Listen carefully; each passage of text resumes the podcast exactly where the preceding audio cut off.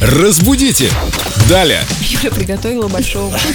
Юля, доброе утро. Доброе. Здравствуйте, Юля. Да, большого молодца м, вам прислала Елена. Доброе утро, Эйду Радио. Давно задаюсь вопросом, откуда в нашем лексиконе появилось выражение «ты большой молодец». Раньше никто так не говорил. Или мне, ты кажется, большая умница. мне кажется, что это, это абсурд «большой и маленький молодец». Спасибо за Ну, выражение ну да, ну, Елены. да, формально это, конечно, абсурд. Это такой очень упрощенный вариант выразить свое восхищение и высокую оценку. Ну Вы и бы сложнее опять-таки это очень сделали? разговорный. Ну, на самом деле и не обязательно, потому что если человек находится вот прям на пике эмоций, он не думает о красотах. Вот он говорит, э, как чувствует.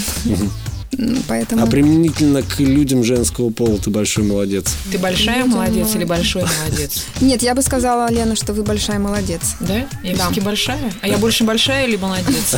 Молодец. Спасибо. Мы поняли, Дим, Лену все назвали ясно. молодцом, мы поняли. Молодец. Спасибо, Юля. Разбудите! Далее!